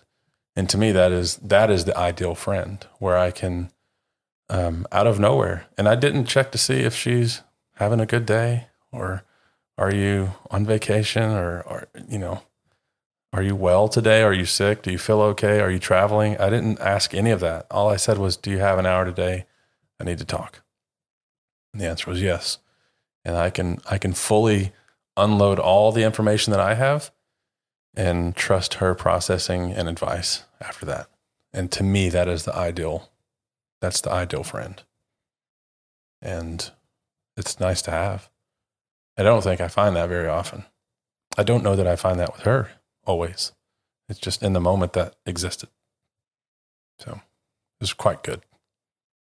Sounds like trust. Yeah, it's a big, tr- yeah, shocker. Us in the old head type world. yeah, tr- it's a big deal. Mm-hmm. Yeah. And that has to be a thing for every type. There's some version of that for every type if you go around the Enneagram. Mm-hmm. Well, and on Dana's part too, guessing, but I would imagine that she would also have to trust. Okay, I'm just going to go with whatever Clay wants to talk about today. I'm gonna, I'm gonna trust that in the future, if we have a more, if I need a more reciprocal conversation, that can happen, but it's not today. You know, because I mean that's that's something to need trust in as well. Yep. And, and in the moment, I'm just wondering, like, how that even lands to the listener who might not have someone like that. What that? What do you do if you don't have that? I actually don't know the answer to that question. I don't know what I would do, and I, I feel like it's worth trying to find an answer because that's got to be a bummer to hear all that. And I feel good sharing that. I imagine it feels neat, like the idea of hearing that, but also to the person who might not have that. What what what the hell? What do you do then? If you have that moment and you don't have a Dana, then what do you do? Have you ever had a time in your life when you didn't have that? Oh yeah, yeah. I went to went to prison for that. I mean, for me, it was, um, yeah, there was a lot of that. That was, um, that was most of my childhood. Actually, I think I didn't. I had. I do know that people loved me. I I do know that I was loved. There's no doubt about that. As a child, I was loved, and there's no doubt as a child that I had some very, I had access to really smart people. And there I was, at least at a minimum, I had some teachers who were, or people in my church or my family or my parent who there were some, there was somebody who was reliable and I could trust what they said. And I don't think I had anybody that fit all three. I don't think I had anybody that fit two, actually. And I think that was a lot of where my problems came from was that I knew, I knew, um, yeah. I'm, I'm, I'm, I'm, edit, I'm centering myself because I know my mom listens, but I'll just trust that it's okay to say. And mom, pause it if you need to wait a little while. Um, but I know that beyond a shadow of a doubt, my mom loved me to pieces. Like there's no doubt. I have, I have no questions about how much my mom loved me as a child. Um, I do think that she didn't have all the tools that she needed. And I think that I was really tricky as a kid. And I think that she didn't have the answers. If she did, I would have probably trusted it, those answers. And I think she just didn't. So the doubt there was not in the love, it was doubting the ability, I think. And there were people in my life who I thought were brilliant and probably had all the answers, but I don't think they loved me enough to, I was, they weren't approachable for me, or maybe I just missed it somehow. So, I and all through childhood and early adult life, and I just never, I never, I never had, I never had, you know, the proverb, proverbial Dana, you know, to just call up and say, "Hey, I need to talk." And in in their defense, all those people that were in my life, I don't know that I was even capable of hearing or I wasn't receptive. I wasn't I wasn't sending out any calls to say, "Hey, can we talk?" And going to going to prison set a lot of things in motion to where I could I could develop that skill, develop the relationships too. But then eventually, um, I think the first time I ever actually did that was three or four years out of prison, and I had a moment, you know, in my personal life where I just I, I, I, I hit the panic button. And for me, that was calling Susan and saying, Hey, I'm at a point where I don't know what my choice, what my options are, what my choices should be. I just know that I am incapable of making any reasonable choice right now. And I feel like this is the point where I usually destroy the world around me. I don't want to do that. And please help. And so, and, and that was a big deal for me. It's a big day big moment because I did I did the healthy thing that was good for not just me but everybody in my life probably. And thankfully Susan was there for that. And there's probably been a couple of those over the years. Um, Dana was the most recent. I'm sure there'll be more. I don't expect to have it easy going from here on out. But but I don't I know what I I know what happened in the absence of that in my own life. And I don't know still. I don't I don't know what to tell people to do. I don't know I don't know what I what advice to give to people who don't have that. It feels pretty helpless. How is it for you to share all that?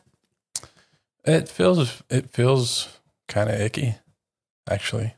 It feels this is it feels like um, thinking you're in a house that that's empty. So you just walk out of the shower without a towel and no clothes on, and then you walk into a room of people, and you're just like you're you're just exposed to everybody unintentionally. I don't like that. No, I don't like it either.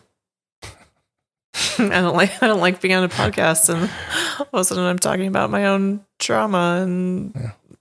ugh. Yeah. So why do we do it? What is what is the point? I think the point is no one really wants to sit down. At least I don't. Let's just say I. I don't want to sit down and listen to someone tell me everything they've learned and how shiny their life is and how everything's easy and beautiful. I mean, I'd love to believe that, but I want someone I can relate to that, uh, you know, the dark moments, the things that have been really confusing and maybe I don't even have answers for yet. And I want to be able to feel more human because I'm listening to them and feel connected because I'm not alone. And I think that's what you did. And me too. And you too. I agree. I just I have this pulling. I have this like urge. I really want to answer this question because You want me to ask it to you? You you can we can answer it. No, I have the question. I just Oh. don't know that you can answer it or we can answer it or whatever. But I, I just feel like it's worth asking is to to the to the person like what is the first step to the person who doesn't who the, to the person who is as early as they can be in their journey who who is on their own at this point still. How do they work towards having? What's the next step?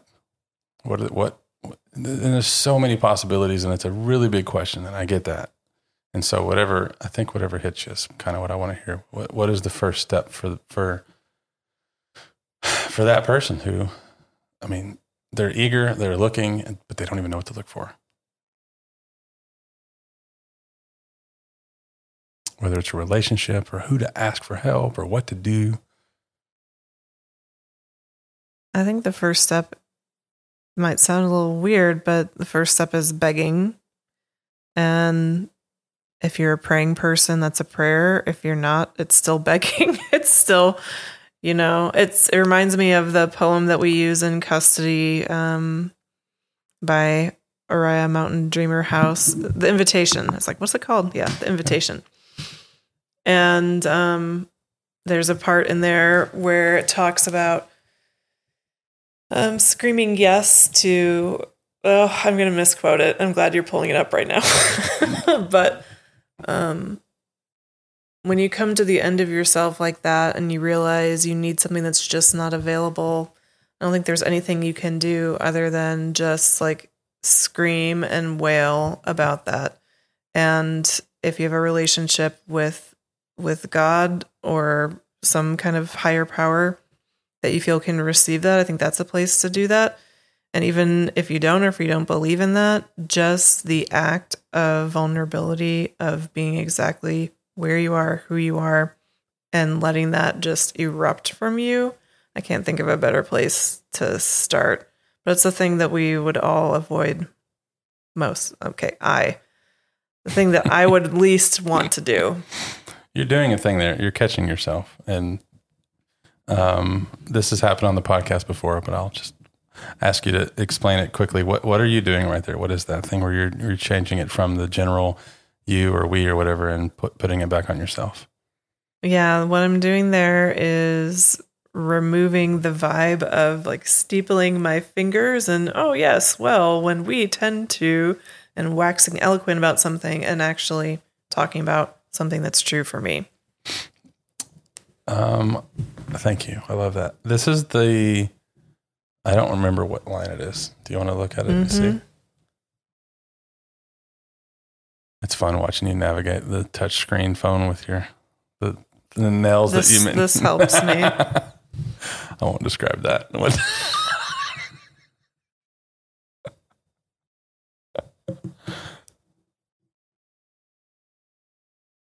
I hope that's the whole thing. I just go- I pressed the first thing I found. I want to know if you can live with failure, yours and mine, and still stand at the edge of the lake and shout to the silver of the full moon, yes. That's good. Uh, I enjoyed this. Um, I didn't expect it. I didn't. Ex- I really didn't expect to get two hours out of you. Might it might cut down to like an hour and fifty five minutes. Oh, we're going to cut four whole minutes out, are we? Actually, I think I think we actually started around the ten minute mark, and we're a little over two hours in. So maybe like an hour and fifty minutes, or forty five, or something like that.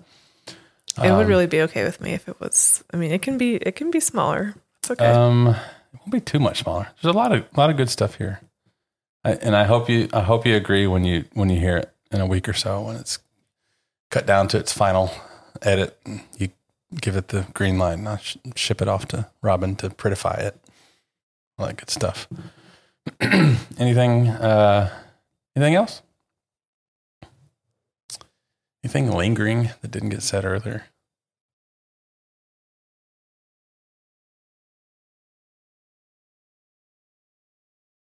Hmm.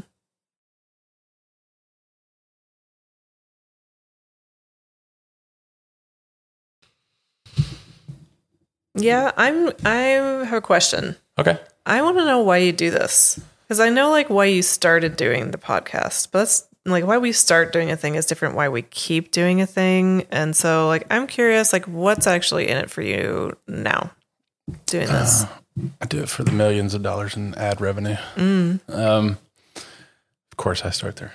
Uh, I think so. I guess as a brief recap, the reason I started was we were in the tenth year, the ninth year leading up to the tenth anniversary of EPP, and um, was just asked to do as a a year in celebration as we moved to the tenth anniversary. That's why I started. Um, actually gave it a gave it a try several years before that, and it didn't last. And thanks to how awesome um, Robin Grant is to work with, I felt it was doable this time again. So I was down to try, and I've loved um, quite severely. I've loved dealing with Robin every step of the way as as the episodes kind of come together and new ideas kind of come about, I really, th- I think so much more highly than I ever actually articulate with regard to uh, to Robin. I really, really, really think highly of him. Uh, there are other people in the process that make it possible. I just felt like bragging on him for a moment. Um, so that was the f- the first season was because of that, and then the tenth anniversary of EPP that episode, and then we continued to do it in the second season. By that point, my mom had taken interest, and it was it was a way to just keep in mind the new folks that come along, and how important I think this is to have something there that's freely accessible to anyone with a podcast app who can who can open it and listen. They can have a few laughs. I'm very comfortable being silly, goofing around, and only having fun. I'm also fine going as deep as the guest is willing to go. I love talking the Enneagram, obviously, talking about prison. So the I'm saying all that to say that the the meaning, the purpose has kind of just flown its gone its own path along the way. So that I think where I'm at now, um, the reason I do it is, um, well, all those reasons are still true. I still do. Um, I love dealing with the, the podcast circle and the external communication circle that that kind of falls under that too. Uh, I love the people that are involved and it's fun. I also do still think of the new folks that come along and I think uh, more recently, I just, um, I just really love hearing the thoughts and the experiences of other people that are in the project. I think it's, I, th- I think, mm, I feel, um, it's not stingy. I just, I feel like I'm holding it to myself, the, the friendships that I have and a, and a, you know, like you and I have talked a lot about a lot of things, and some of them have been very uh, general topics. And even though they're very long, they're also very like just normal things to talk about. And then there's also been some very personal conversations, and I've shared with you, you know, um, very personal moments or things that have happened in my life. And I, I, I just I have a lot of um, I've built relationships that are quite significant. I think over the years uh, with EPP and I want people to to get to meet y'all. I think um, I think it's. I mean, a lot of people know who you are. Like it's not like you're just my friend, and you know, few people know you. Like a lot of people do know already know who you are, and I just want more people to know you. And I wanted, you know, last episode, I wanted people to hear Becky's story and what it's like to be um, the wife of someone who is incarcerated and who's about to get out and all of the joy and terror that exists within that, and all the obstacles and all the celebration. I want people to hear that story, and um, I want people to meet uh, Cynthia and hear her hear her version of what it's like to be a guide going into prison and teaching, and what it's like to teach here in this prison versus there in that prison. And I want people to hear Troy's story of you know going back into prison for the first time and what that was like. And that was a before and after. We talked before we went into prison. We talked the night after we got out of prison. Um, and i can this is episode 34 i can tell you in order all 33 episodes before it and they mean the world to me and i think i just think that it's worth sharing all the people that i get to experience in epp specifically but also just in life in general and i think um, this is not a permanent, like lifetime commitment for me. I'm not doing this forever. And I, I really hope that another ambassador, hopefully, or maybe someone else within the project comes along and takes over, you know, somewhere in the future. I don't, I don't know like how f- far into the future. Um, I, I just think it's worth sharing. My life is pretty neat sometimes, and it's, it's hard and painful and miserable a lot. And but also there are the, there are these there are these spikes of joy, and like how fucking cool. Like I, I like how cool is it that I get to know people that are just amazing, and who I can ask a question to, and they can just speak words that I can't and that nobody else has. And I think that's cool. And so my my reason for doing the podcast is to just share the the things that give me a a little slice of happiness. And I, you know, I don't particularly care how many people download it. Um, I, I'm not really geared towards trying to grow. Like if it's thousands, I want tens of thousands. If it's hundreds of thousands, I want millions. I'm not, that ain't me.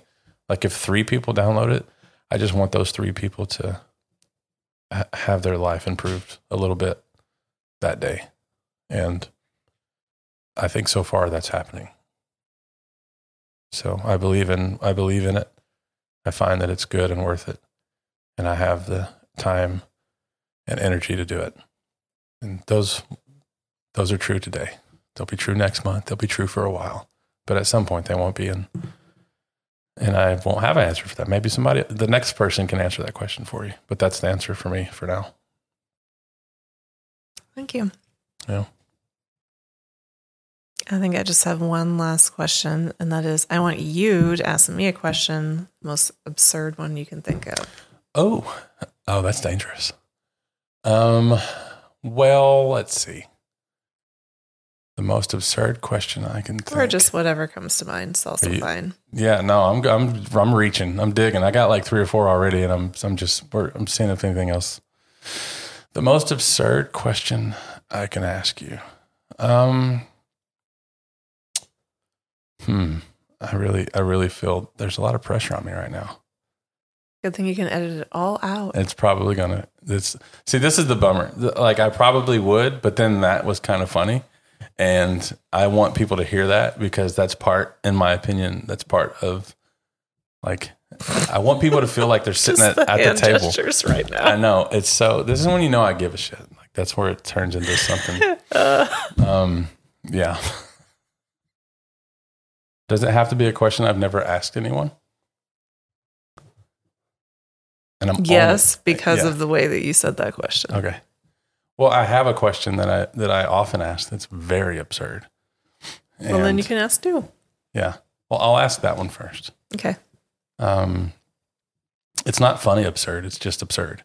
that counts. And um, so the idea of of you know taking the enneagram inside and working with folks who are incarcerated, you know, it's really easy for a lot of people to connect the dots on why we do that. Because when they come out, you know, like Suzanne said on episode seven, um, the second half. Oh, I might have fucked that up. The first half is on episode. I know I do the hand signals thing. It's it's. I don't know why I do that, but I do it. Um, but as she said, like those people, that's going to be my neighbor one day, and I want my neighbors to be ready and prepared and worth it and all that stuff. She, um, those are all my words, by the way. She's, I'm paraphrasing what she said much better in episode seven. So, but the absurd question is, s- now I'm self conscious. I'm thinking Talladega Nights with Will Ferrell. I don't know what to do with my hands. um, for people who don't get out, like there are people who are lifers in California, they call them LWOP, life without parole. They're never getting out. There's no parole date. There's no parole hearing. And I do believe that there are people who wonder, what are you doing? Why do you care? Why wait? You know, and the question probably is something along the lines of why waste your time? They're never getting out. Why would you why would you waste your time going in to speak with people who are going to be locked up for the rest of their lives?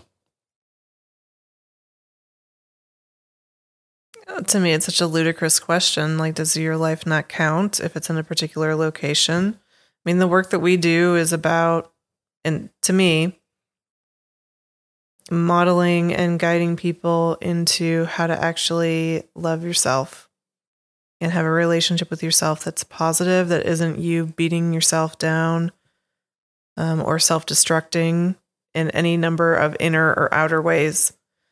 So, how is that dependent on where a person is? Um, I think that's as important for me as it would be for someone on the inside to learn those skills. And every life matters. I mean, I don't know. I could go on. I, I think people that ask that question or maybe think that way, it's because you need to be like a contribution to society or something like that. Uh, The phrase is productive member. A Oh. lot of a lot of times they say that. Okay. Productive member of society. productive member of society.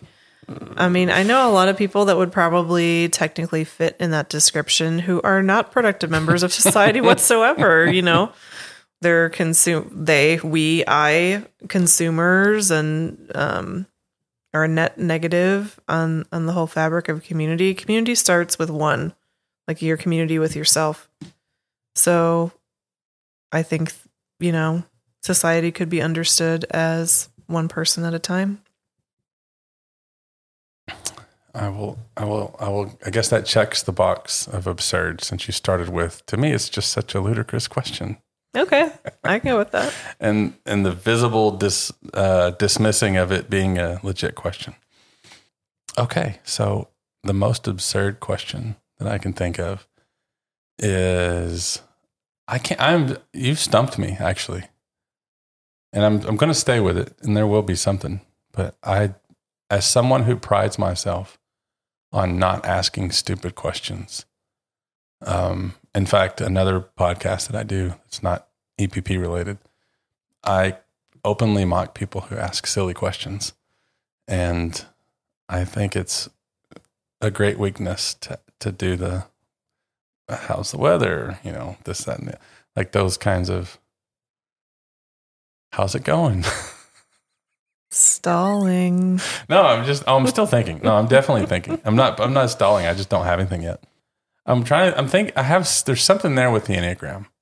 And I'm, I'm trying to think of something that hasn't been asked before. And I know that, like, if there was a tenth, you know, what would it be? Like, that's an absurd question. But you've probably answered that before too, right? I've never heard that one before. Really? Mm-mm. Well, then we'll we'll go with that. If there was a if there was a currently there are nine, and there always has been there. As far as the enneagram goes, that's what ennea means nine. There's nine types, but if there was more than nine types, what what would it what would it or what would they be? I'm asking you to completely fabricate a new type on the enneagram. oh, you're. I won't say what that was. You can if you want. we'll lose our sponsors, damn it.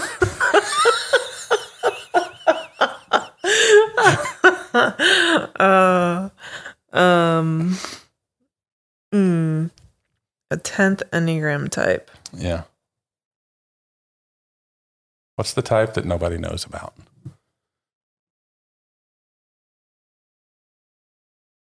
I'm just glad that the answer is going to be as tough as coming up with the question. What would a tenth enneagram type be? Like, I can't think of anything funny or actually thought provoking. Neither one. Nothing. Nothing. Well, Myers Briggs has 16, right? Mm hmm. Um, I guess it would be. What would that make it? The deca type, the tenth type, Yeah, the decagram. the decagram. Yeah, type 10. Mm, Wait, is is it Deca? Does it go from Ennea to Deca? I'm only saying that because of decathlon. Yeah. Is what came to mind. I mean, I know that means ten, but I don't know if that's the way you would say it. Ten sided figure. And what center of intelligence would the tenth type be in? That's what I'm really wanting oh, that's to a know. that's a that's a that's a fun one. No, decagram is 10 grams. Mm.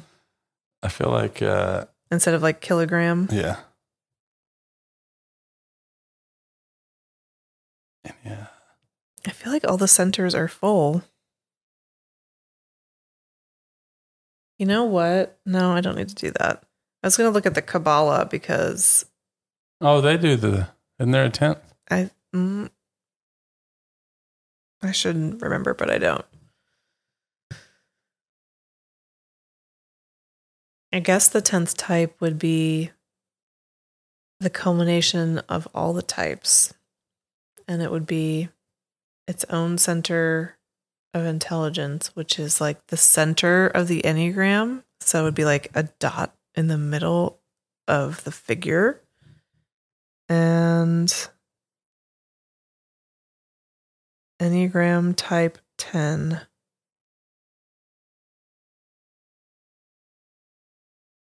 Be called the dot. The dot. the dominator. I don't know. It is decagram, by the way. Is It's it okay? K. Okay, so I think it would be I think it would be Enneagram type 10. I think it would have its own center of intelligence, which would be separate from all the others, like one center to rule them all, I don't know. And it would be a culmination of of all the types and it's the type that is like the know-it-all type that understands the meaning behind each of them and so its essential qualities would be I thought five was the know-it-all type. well, kind of. This is a different way. This is like the They actually know it all instead of instead of just the thinking one they that's know it not all. a poser. No, I'm just kidding. Um, the essential qualities would be, let's see, intuition and mm, what's that word for when you can see behind everything? Um, well, I'm simple, so I think X-ray vision. Okay. Essential quality number two is X-ray vision, and um, I'm losing another word. The one where you can like coalesce everything together, Oh gosh. combine, alchemy, kind Yeah. of coalesce. I don't know. alchemy. Yeah. And we can call type ten the the magician. I don't know. The, the magician actually sounds kind of neat. hmm We can cut that whole part out. The torture that I went through and thinking of a question that is absurd. the torture your listeners will go through either listening to your process or my process answering the question. Might be interesting to three of them. I don't know. every podcast app in existence has a skip 15 seconds forward, 15 seconds back, or 30 or 10, or some variation of that. So maybe they just skipped all that. Maybe they stopped listening 30 minutes ago, and here you are at the end of the episode. or maybe not. Maybe they rewinded it, listened to it a bazillion times. That's not a metric that I have. I can see who downloads and not who. I can see how many, like the number. I can see like the different countries that are represented. It's actually quite a lot. It's pretty neat. And, anyways, Tell us more about the metrics, Clay. um, I those are all under lock and key. I've, I've the the, the if I could say words, it would be funnier. The Illuminati has instructed me against the Again, sharing all the metrics. yeah. That's the tenth type, the magical Illuminati. Magician Illuminati. uh, okay, I feel good here. How about you? yeah. I'm sure we could talk about lots of other things, but there's already a lot of things. So we should just leave it. Okay. Um, so at the conclusion of each episode, same, um, same thing with every guest we have, which I know you'll you'll be happy to hear as a type four that you're going to do the same thing that everybody else has done. I do do like hand signals a lot. I don't know why. I only do that here. I do it. I don't know. Anyways, um, it's actually not a question. It's you just you have the final word, the final thought, the final whatever, and there's no time limit. So whatever's on your mind, um, you will have the last word. Uh, before that, I would like to say thank you. I really felt, um, I felt the reservations at the beginning, and we did this uh, tonight instead of tomorrow because let's just do it. And the the the it's always okay to say no, and you didn't, and I appreciate it.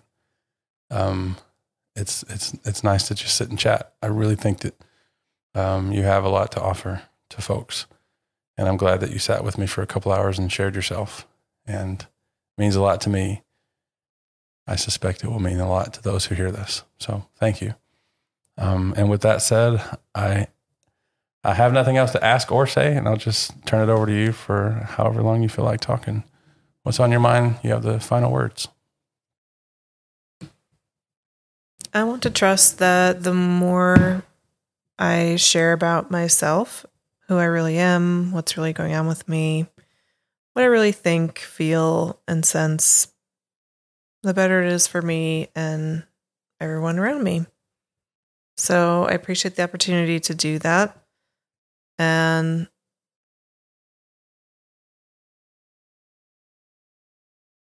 I connected with myself doing this. And I'm just aware of how precious that is. And especially if it inspires anybody else to do the same. Actually, no, what? Fuck that. No, it's just for me. So thank you.